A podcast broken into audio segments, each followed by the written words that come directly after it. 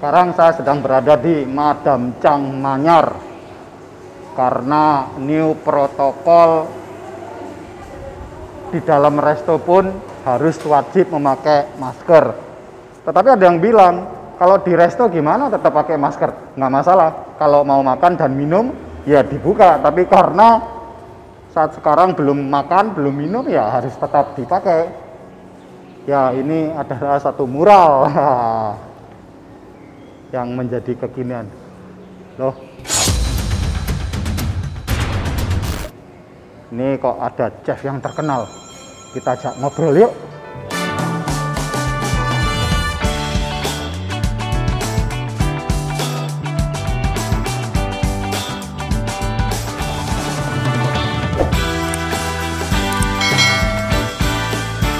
Halo. Halo, Wah, salaman virtual. kedatangan chef yang terkenal. Welcome to Madam Chang. Sama terkenalnya Pak Pacang juga. Suka ini IG live atau apa ya itu di Instagram ya suka aku tonton sama Boleh seleb- duduk ya? Duduk, duduk. Eh, Udah makan? oh iya nanti sambil makan ya. Gimana kabarnya Pak? Sehat? Sehat, chef gimana aja? Sehat dong. Kalau nggak sehat nggak makan sebanyak Kita ini. ini kan sudah jaraknya cukup berarti ngobrolnya Ya. boleh diginin ya. Boleh, boleh. Supaya nggak Makan apa ini? Eh, semuanya saya makan, Pak. Sebisa mungkin semua saya makan. Tapi ini favorit aku sih yang eh, jaipo, nasi jaipo. Ini sebetulnya ada cerita lucu tentang jaipo ini. Oh ya? Ya, jaipo ini kan sebetulnya makanan yang tidak umum untuk anak-anak muda. Hmm. Di awal kita keluar kira-kira sekitar 6 5 6 tahun yang lalu kita berpikir bahwa kalau kita keluar jaipo mungkin kesannya yang makan kayak mak-mak, kongkong, nenek-nenek, kakek-kakek gitu kan ya. Makanya itu terus saya putar otak gimana caranya supaya generasi muda itu bisa suka dengan jaipo dan menjadi tren.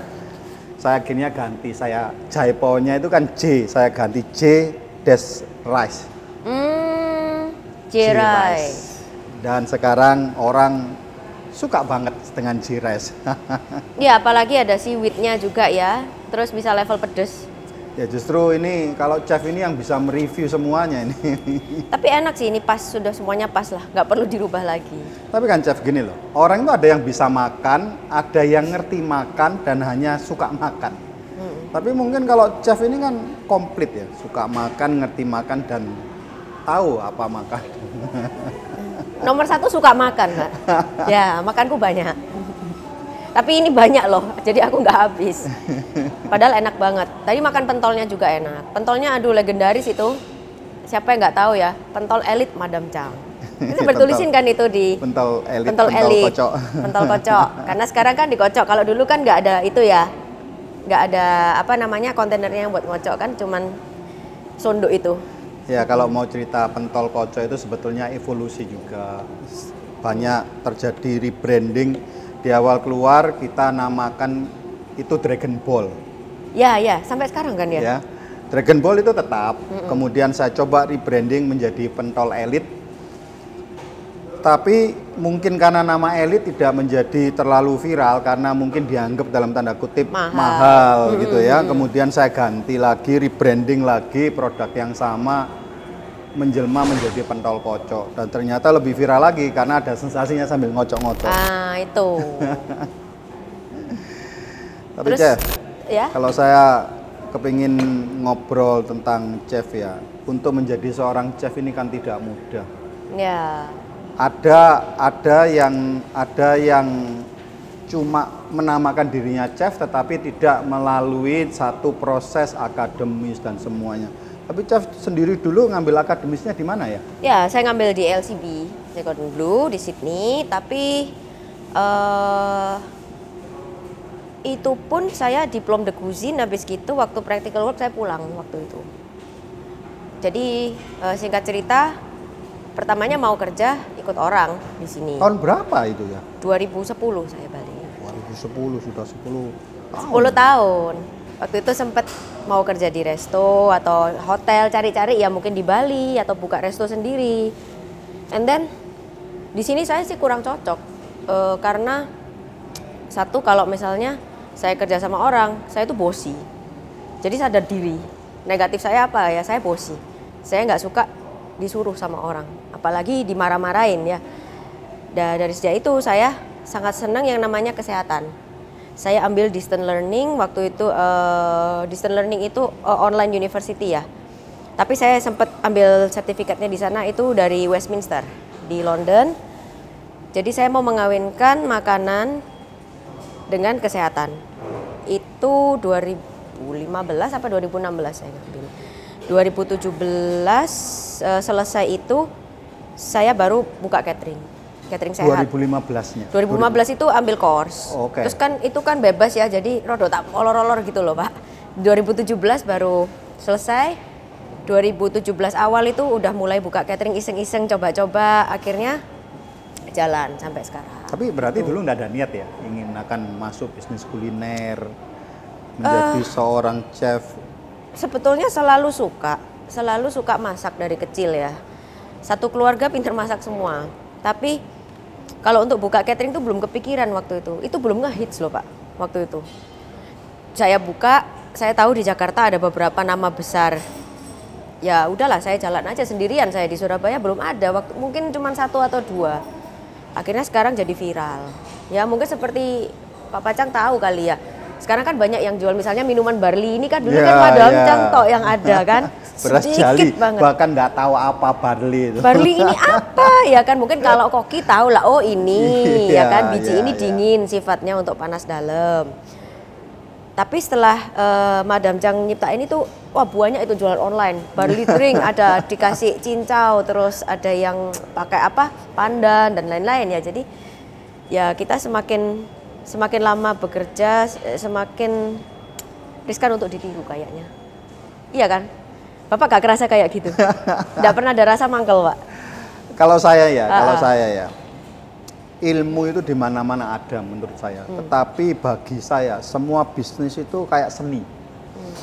Ya sama sama. Saya saya yakin di bisnis kuliner pun adalah salah satu bisnis yang entry barrier-nya itu sangat rendah. Artinya Hmm. everyone asal punya kompor, Bisa. ya, punya LPG yang masih nyala, punya oven, Apalagi punya modal. ya kan pasti bisa memulainya tetapi tidak mudah bisa menjadi seperti chef salah satu legend di Surabaya eh, bahkan saya dengar sangat terkenal sudah menciptakan itu hampir seribu menu Belum, Pak. 800. 800. 800 wow ya kan Pusing ya. Ya kan ini kan tidak mudah tentunya kan ya maka itu saya sih tidak pernah terlalu memusingkan bagaimana orang mau meniru kita asal asal saya tidak menjadi seorang yang tukang fotokopi begitu ya. Saya lebih baik di kopi daripada memfotokopi. Nah, itu ya. Ingat ya, ingat.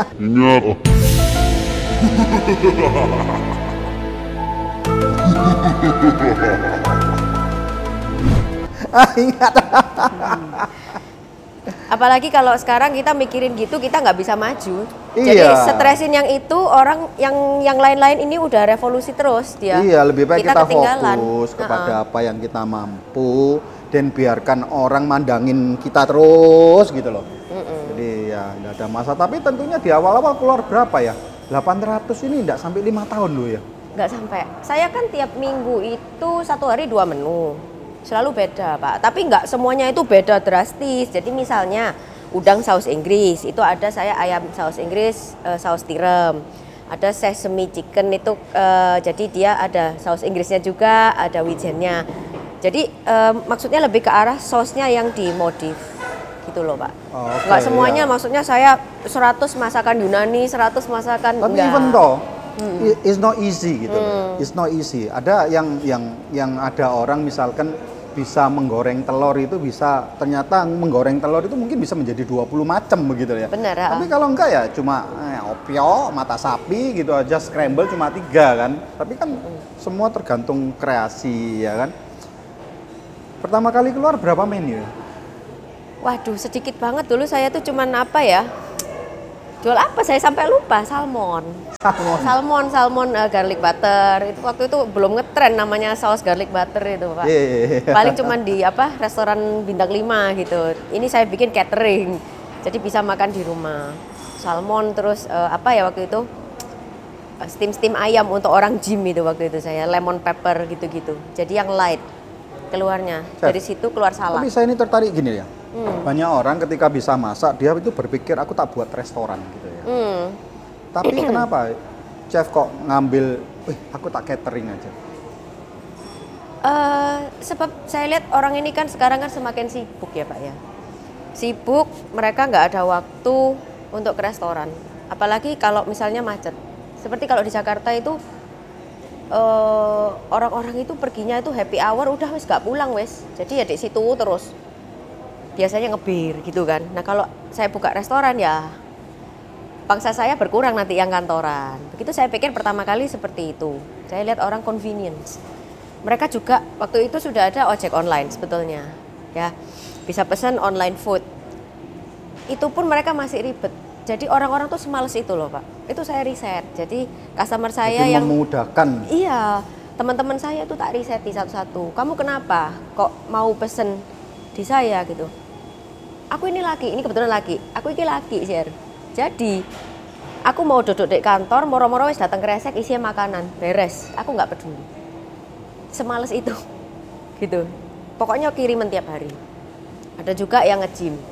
Jadi dia tidak mau tahu tiap pulang gym sudah cepat di meja itu makanan saya. Kalori sudah dihitung. Karena istrinya nggak bisa ngitung. Nah ya udah gitu.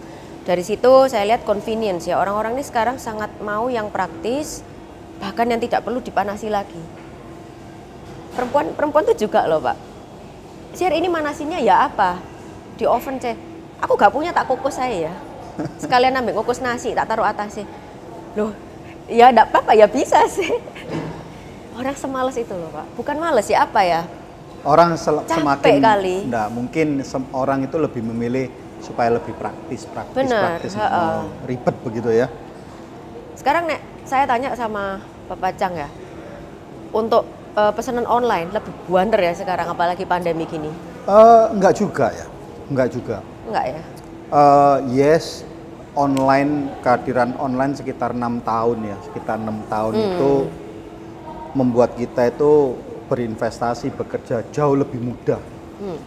Tetapi sebetulnya kita membuat satu restoran seperti ini itu adalah industri bukan cuma hanya jasa boganya, tapi ini sebagai destinasi hospitality yang kita jual itu ya. Jadi eh, ada ada nilai tambah.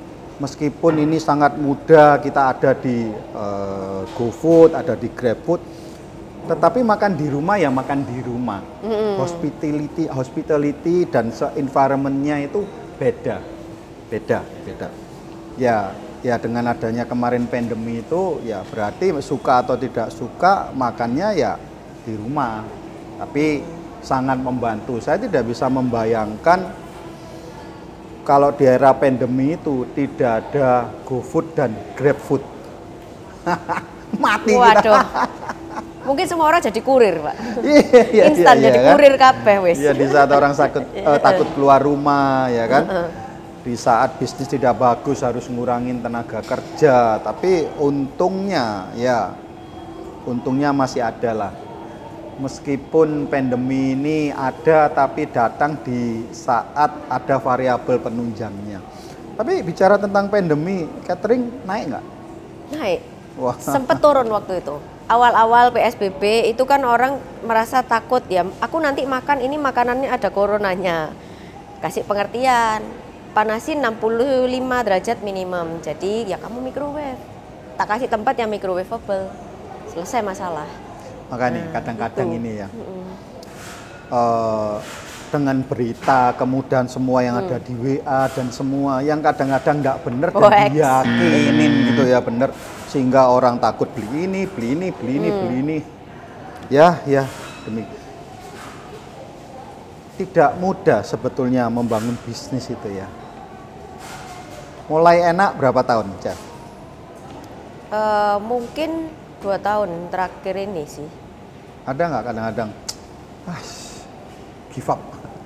Pernah, pernah. And then I took a holiday one week, gak kerja. Saya ke Bali. Wah, wah kenapa kok Honeymoon. merasa? Apa yang sulit? Capek. Ya. Fisik, mental ya. Karena kan ya kita bangun pagi, terus nyiapin bahan, panas rasanya ya. Di kitchen itu kan hot kitchen ya. And then harus deal sama staff purchasing, masih harus ngecekin pembukuan sama staff-staff yang 800 menu kan banyak bumbu gitu. Saya harus purchase satu-satu karena koki bawaan saya nggak paham. Bumbu saya banyak yang rahasia yang saya ramu sendiri. Itu nanti barang dari Jakarta kosong aku ada yang impor dari Malaysia kosong. Wes cari pengganti pusing kepala ini nih so holiday it is. Pernah mau give up? Pastilah. Tapi nggak nggak ya nggak kalau give up sampai betul-betul kepingin give up sih belum pernah. Kepikiran pernah. Kalau Papa Cang Wah, jujur ya, tidak ada satu bisnis yang mudah. Ma- Madam Chang sudah ada 8 tahun tahun Hmm. ini melalui jalan yang tidak mudah. Jadi kadang-kadang kalau mau berpikir di awal-awal bener nggak ya kita masuk bisnis eh, resto seperti ini gitu ya. Ya tapi berjalannya dengan waktu up and down ada semua masalah membuat kita kadang-kadang menjadi lebih pinter. hmm, Tapi kadang-kadang ada dasarnya kalau kita sendirian di rumah terus enggak ya, terus enggak ya. Ya. Tapi ini ini selalu menjadi perbedaan antara fighter dan loser mungkin ya. hmm, Kalau saya itu saya lebih baik mati daripada kalah. Ini jiwa saya. hmm, Karena eh, dibuktikan banyak orang bilang sesuatu itu sulit, tapi bagi orang lain itu sipil. hmm, Nah, saya selalu terus akhirnya berpikir, kok bisa ya hal yang sulit itu bagi orang lain itu mudah bahkan sipil gitu ya. Eh, contohnya dulu waktu saya sekolah gitu ya, matematika, fisika itu hal yang sulit. Wah, tapi saya seneng banget itu loh. Saya seneng banget itu. Tapi bagian sebagian orang sampai hari ini tuh momok. hmm. Ya kan sebetulnya kan cuma cuma kita belum mengerti caranya. Kalau kita sudah tahu caranya mungkin lebih tantangan ya. Ya maka itu saya itu tidak habis pikir dengan orang-orang yang menganggap bisnis itu simsalabim. maka itu saya sering sering kalau ketemu orang seperti tadi saya tanya pernah nggak ingin give up. Nah ini kadang-kadang mentalnya, mentalnya. Kadang-kadang kita kerja keras terus lihat teman-teman kita lagi holiday. Pingin holiday kan ya.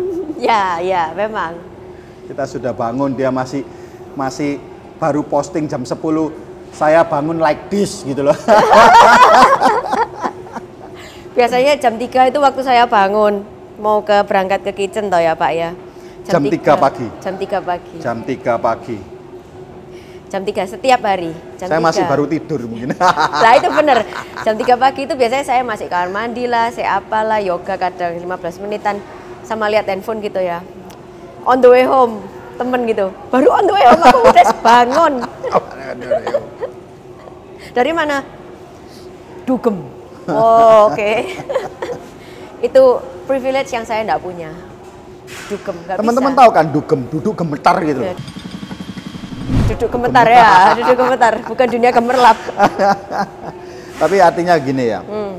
di survival eh, di survival talk ini supaya bisa menjadi eh, inspirasi banyak orang bahwa untuk mencapai sukses itu bukan satu tepuan tangan harus mau sulit tetapi saya yakin tidak banyak orang seperti Chef ya kalau lihat sendiri ya Chef ini kan seorang yang kayak sosialita ya kan wah Enggak. cantik keren gitu kan ya tapi di saat orang baru tidur jam 3 dia sudah bangun jam 3 pagi can you do it man Iya, itu susah sih memang buat apalagi Nggak cewek mudah kan, biasanya. iya kan? Heeh. dan kedua tidak banyak eh, perempuan yang masuk di dapur karena takut flek tapi tak lihat kok nggak ono fleknya ya Perawatannya mahal. mahal Jadi untungnya catering itu buat perawatan gitu loh Pak. Jadi ya ya sih bati lah sedikit. ya, tapi ini bagus loh ini bagus loh ya artinya eh, tidak sadar bahwa chef ini juga menciptakan satu ekosistem bisnis yang bagus. Oh iya Bis- ya. iya lah. betul betul. Profit di sini hilang di situ. Iya, baru muter. Nanti Baru muter. nanti akhirnya dokternya bisa bisa punya duit. Dokternya customer saya, Pak. Iya, Ah, iya, iya kan? muter. Eh, eh. jadi jadi itulah pentingnya kita berbagi terus yang positif gitu. Tapi kalau boleh tahu ya, bangun jam 3. Tidurnya jam berapa? Jam berapa ya? Jam 7 saya sudah tidur. Kadang jam 8, jam 9, tapi siangnya saya tidur besoknya. Pokoknya minimum 6 jam, saya nggak mau tidur kurang dari itu. Kalau kurang dari itu lemes, pusing. Jadi Oke. 6 sampai 8. Saya penasaran. Bangun jam 3 pagi. Terus ngapain? Jam 3 biasanya saya cuci muka, sikat gigi, eh, yoga biasanya sebentar. Jadi eh, kira-kira setengah 4 saya berangkat. Eh, kantor kira-kira 10-15 menit dari rumah. Kantor kitchen saya eh, jalan 15 menit. Itu anak-anak udah siapin semua. Jadi saya tinggal bikin saus atau apa pun sama ngontrol. Jam setengah 6 pagi saya pulang. Jadi kerja saya itu dua jam tok sehari.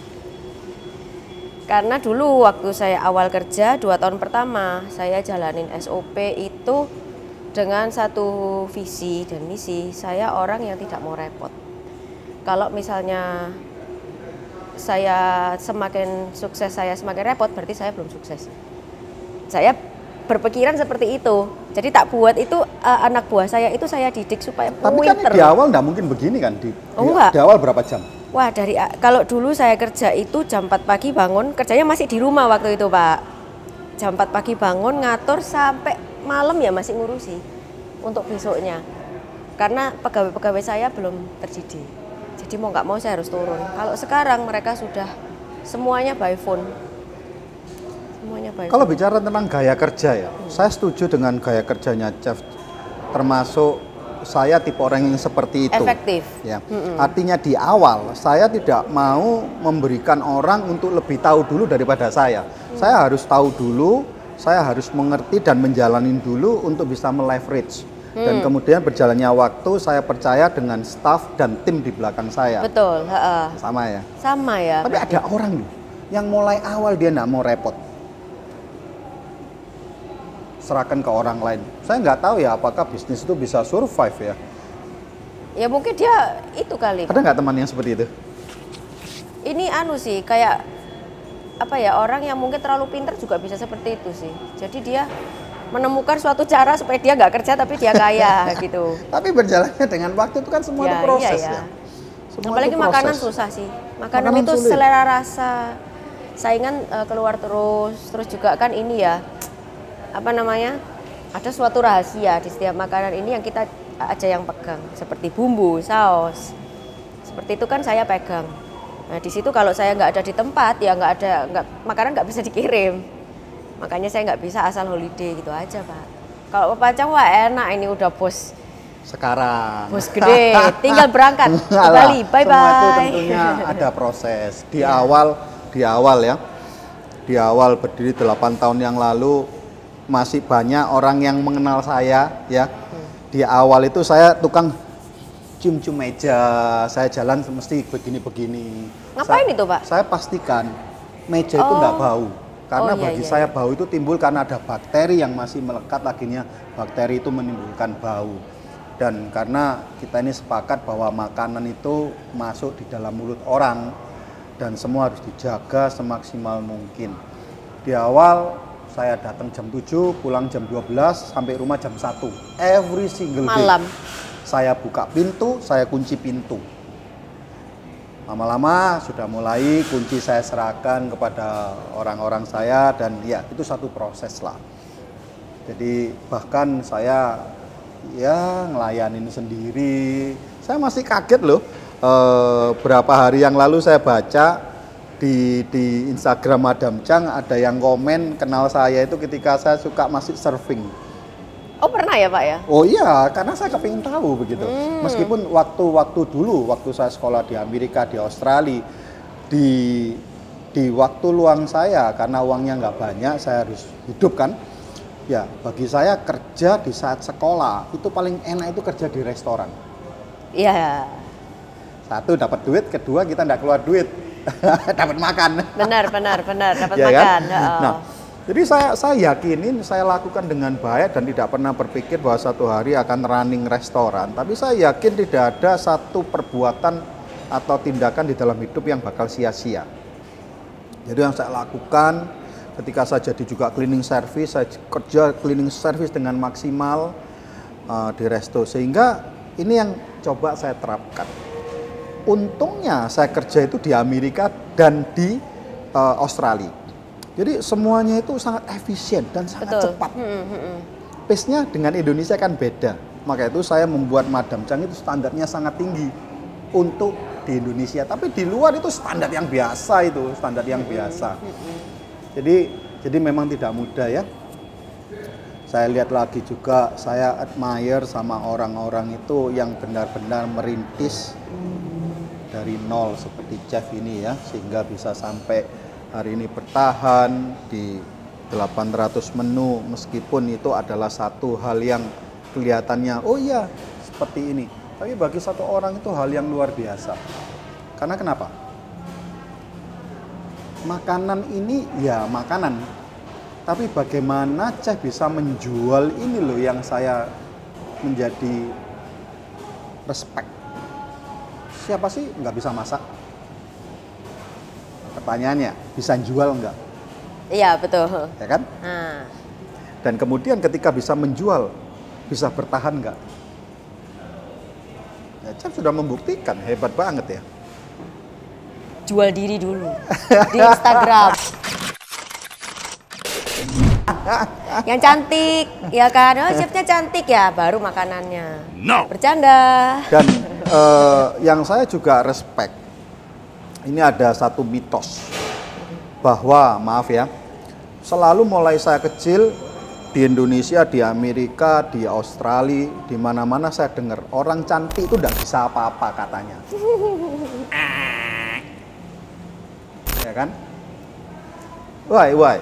Hmm, mungkin karena stereotip aja lah ya. Kan zaman dulu kan rata-rata kan perempuan tuh cuman ibu rumah tangga, bersolek gitu kan. Jadi ya udah nggak bisa apa-apa, cuman setrika, masak, bisanya kan gitu. Kalau zaman sekarang itu kan ini Pak, banyak wanita karir dan banyak juga yang karirnya mengharuskan mereka tampil cantik. Ya misalnya aja kayak model atau penyanyi itu mereka saya yakin nggak semuanya itu bodoh loh. Mereka pinter-pinter loh. Oke iya, kalau chef gitu loh, pinter. kenapa harus tampil cantik ketika berhadapan dengan ikan? Apakah ikannya akan nanti dimasak akan lebih enak ketika dipotong sama orang cantik gitu? ya sih? Wah Pak kalau lihat saya di dapur wes nggak karu-karuan Pak, wes cuman hairnetan sama maskeran ya, pakai baju welek wes pokoknya. Cuman eh, karena apa ya, saya juga nggak sengaja saya ini jadi public figure. Sebetulnya nggak niat, saya nggak terlalu suka keluar orangnya, sukanya di belakang. Tapi terus eh, ada kayak misalnya di approach, ah aku pengen nih, waktu itu siapa ya? Eh, ada satu sponsor saya, telur sehat. Ayo kita bikin video yuk kamu yang ini aku bayar gak apa-apa. Video apa? Ya kamu kasih resep bikinan tiga tiga resep. Ya udah wes bikin sama-sama syuting wes syuting apa adanya gitu pak di apartemennya dia pokoknya nggak karu-karuan waktu itu cuman di situ stepping stone karena di IG orang kelihatan loh ini wah, siapa-siapa ya gitu oh mau ah coba ayo wes terus ada datanglah sponsor baru sponsor baru minyak goreng apa tepung sponsorin saya untuk show. Jadi resep saya dibeli sama mereka gitu. Nah kalau udah tampil di depan publik seperti ya kayak sekarang ini ya at least dandan sedikit lah ya walau sekarang kan maskeran ya kan jelek ya wes gak apa-apa. Cuman tetap harus presentable karena apa saya bawa nama sponsor.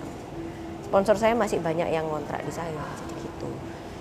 Jadi udah pusing masalah dapur saya pusing masalah ini pak saya. Tapi Gitu. tadi ya tertarik ya. Mm-mm. Chef ini di awal kan ada mention saya tuh nggak bisa dimarahi orang. Ya bosi. Marahi bos toh. Customer itu bukan bos ya, yang suka marah-marah saya nanya sendiri kadang-kadang. Oh sering Pernah ya? sering. Terus how you handle it? Eh, biasanya ke admin. Karena admin sudah tahu saya sangat emosian. Jadi dia reword everything into nice sentences. Bu, ini ada yang komplain ya, misalnya makanan yang A ini keasinan sedikit, tapi orangnya nggak apa-apa kok bu, nggak marah. Sudah saya bilang, oh ya udah, Tapi ada nggak yang maaf. aku nggak mau dendel sama admin, aku mau chefnya langsung ada? ya? Hmm, so far Ya orang ada kadang sih. mencari perhatian lebih begitu loh. Biasanya langsung ini ke Instagram saya, tapi Instagram saya ini banyak orang promosi gak jelas itu loh Pak, jadi kadang nggak kebaca. Nawar-nawari apa sih banyak itu judi apa ada semua itu wes lengkap. Iya ada yang ngajak kenalan cowok-cowok wes. Brondong-brondong ya ada. Hmm. Berondong. Iya banyak wes. Gak jelas Berondong maunya itu apa. Berondong itu popcorn itu loh ya bahasa Popcorn, Jawanya ya. itu popcorn berondong. bantat itu loh. Jadi mekar berondong. Nah itu. Jadi ya kalau emosian ya. Cuman ada yang nggak reasonable. Jadi ada ya misalnya ada satu customer tuh dia tuh udah customer saya lama. Tanya satu kali di admin saya ada menu tuna. Tuna salad lah tuna pasta. Tunanya pakai kalengan tambah tanya ke admin saya. Admin saya bilang oh nggak bu selalu fresh. Kita steam sendiri. Ya tuna betul-betul tuna gitu oh tanyanya itu sampai tiga kali tunanya ini kalengan lah tunanya ini kalengan dengan tiga menu berbeda Ya, itu saya agak tersinggung. Jadi saya bilang ke admin, Mbak bilangin ya, saya merasa tersinggung loh dibilang seperti itu. Saya nggak pernah pakai kalengan ya. Kalau misalnya saya pakai kalengan itu mana nyocok regai. Kamu coba pikir. Dan dia reward that into my customer the nicest way. Tidak pernah bu, kita tidak pernah pakai kalengan, semuanya fresh ya. Jadi kita make sure semuanya itu baru dan fresh. Jadi saya tidak pernah berhadapan sama customer karena saya tahu kalau saya ketemu sama customer itu cekcok. Jadinya ada penengah yaitu admin, adminnya cari yang pinter. Nek, nek Papa aja nggak pernah Waduh, maksudnya. makanya itu saya saya guyu ngekel ini kenapa ya? Eh, kira-kira lima tahun enam tahun yang lalu, Madam Chang, ya jadi artinya gini loh, Hmm. tidak mudah manusia itu hidup, apalagi manusia punya bisnis yang hubungannya dengan berbagai macam orang, tingkat pendidikan yang berbeda, sosial, status dan semua yang berbeda.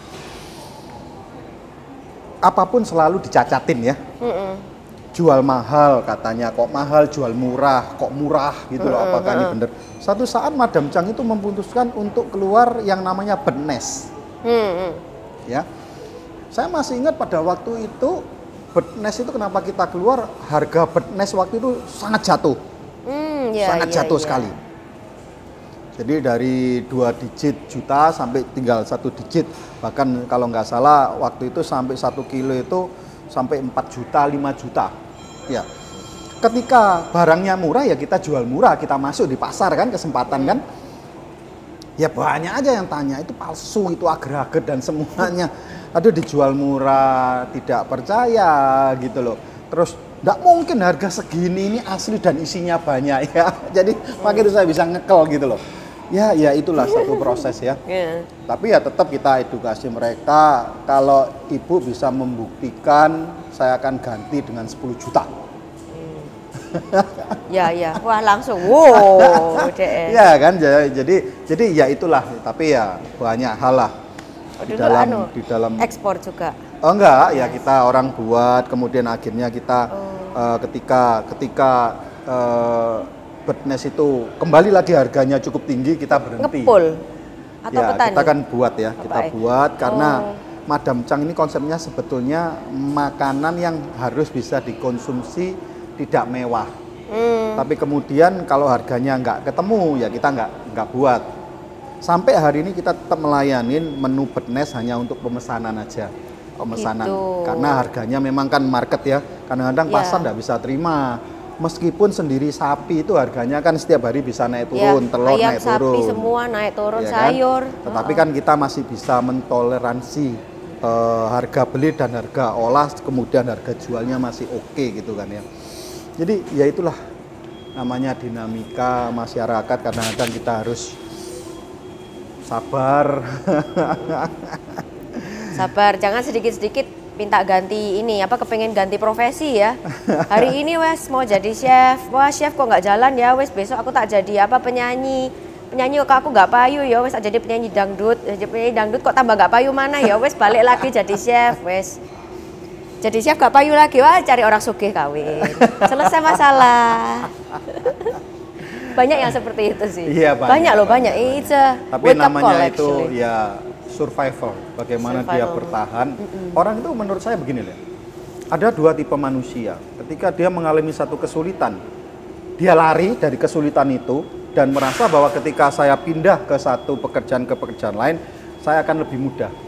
Tapi ada tipe orang yang, aduh ketika saya mengalami kesulitan, mungkin ketika saya naik di lantai dua, saya menemui kesulitan, berarti saya tidak mempunyai kemampuan selevel di lantai dua atau level dua. Jadi instead of saya pindah, saya harus menaikkan kemampuan saya. Tapi ya tidak banyak orang seperti itu. Sebagai penutup nih, Jeff, hmm. pesan apa? Karena saya yakin setiap tahun akan banyak chef-chef baru. Ya pasti pastilah. Pesannya gimana untuk calon-calon chef supaya bisa mengikuti jejak sukses daripada chef? Hmm, saya sih belum sukses sekali yang gimana. Cuman bisnis saya stabil ya, stabil perputaran sehat gitulah intinya. Hmm, tipsnya apa ya? Nggak nggak bisa give up gitu aja. Jadi kalau misalnya kita harus work hard today ya work hard for today. Besok jangan dipikir kadang jadi beban. Besok aku bangun pagi lagi. Besok lusa aku bakal gitu lagi. No just do it just do it turn on your alarm wake up and work your ass off sudah kalau nanti waktunya istirahat kalian bisa istirahat but ini uh, chef-chef itu banyak yang menyerah karena capek fisiknya. Mungkin about 80% uh, eh, teman aku yang koki-koki itu terutama cewek itu banyak yang give up. Jadi mereka stop working karena apa? Capek. Ya tergantung fisik masing-masing ya. So kita harus jaga kesehatan. Olahraga harus tetap istirahat yang cukup. Tata hidup kamu ya. Jadi uh, hindari misalnya drugs and and too much alcohol. Jadi gitu-gitu dihindari. Jangan sering-sering dugem kalau memang mau mau jadi koki itu komitmennya besar karena selain makan tenaga fisik juga dia makan tenaga mental kita. Jadi actually we don't have any other energy to do anything else. Tapi komitmen itu kalau dijalanin ya 2-3 tahun setiap hari work your ass off, you will be successful kok kayaknya. Papa Cang juga gitu loh. Dulu yes, I can feel you. jam jam 7 pagi kan sampai jam 1 malam. Berarti itu tidur itu nggak sampai 8 jam loh, cuman 5 4 5 jam kali. I think di semua bisnis hal yang paling sulit sebetulnya bukan melawan kompetitor, tapi melawan diri sendiri. Yes, that's right. Betul ya. banget. Hmm. Jadi memang tidak mudah teman-teman uh, para subscriber seperti yang chef tadi sudah ceritakan bahwa untuk menjadi seorang chef itu tidak mudah, stamina-nya harus kuat lahir dan batin. Tapi apa pun itu, semua itu adalah proses ya chef ya yang bisa membuat kuat itu sebetulnya karena keadaan betul hmm. saya senang banget terima kasih banyak semoga uh, konten ini bisa memberikan inspirasi yang luar biasa kepada noni-noni mimi-mimi yang ingin sukses. Jangan takut jelek kalau ingin sukses. Karena sukses dan jele, uh, dan mak bukan jelek. Sukses dan cantik itu bisa berbanding lurus. Ini ini buktinya ya. Nanti kalau udah sukses ya kan duitnya banyak. Bisa buat ke klinik yang mahal iya. ya. Bisa lebih cantik daripada kamu sekarang loh. Tapi tidak punya duit yang cantik bisa jadi jelek iya yang nggak punya duit nanti cantik jadi jelek loh Oke, apalagi senang. kalau bertalenta ya iya. wah pasti dapat banget terima kasih sudah mampir Yes. Uh, semoga bisnisnya semakin sukses dan ketika kita bertemu lagi sudah menjadi ribuan menunya. Amin, amin, amin. Makasih ya Pak ya. Terima kasih. Aku juga makasih udah udah apa? Udah dibolehin ke sini, udah makan di sini. Always welcome, every day uh. welcome. Enak banget tempatnya cozy, gede, dingin, bersih. I love this. Oh, Bisa kerasan aku di sini. Oke, okay, thank you. Semoga uh, konten ini menjadi menarik dan memberikan inspirasi untuk Anda. Take care, sehat selalu. Salam bertahan hidup. Teman-teman semuanya, supaya selalu bisa mengikuti konten-konten yang menarik, inspiratif lahir dan batin. Subscribe-nya dan loncengnya. Supaya kenapa? Kalau setiap ada materi atau konten yang baru, you are the first to be known. Oke? Okay? Thank you. Sampai ketemu. Salam bertahan hidup.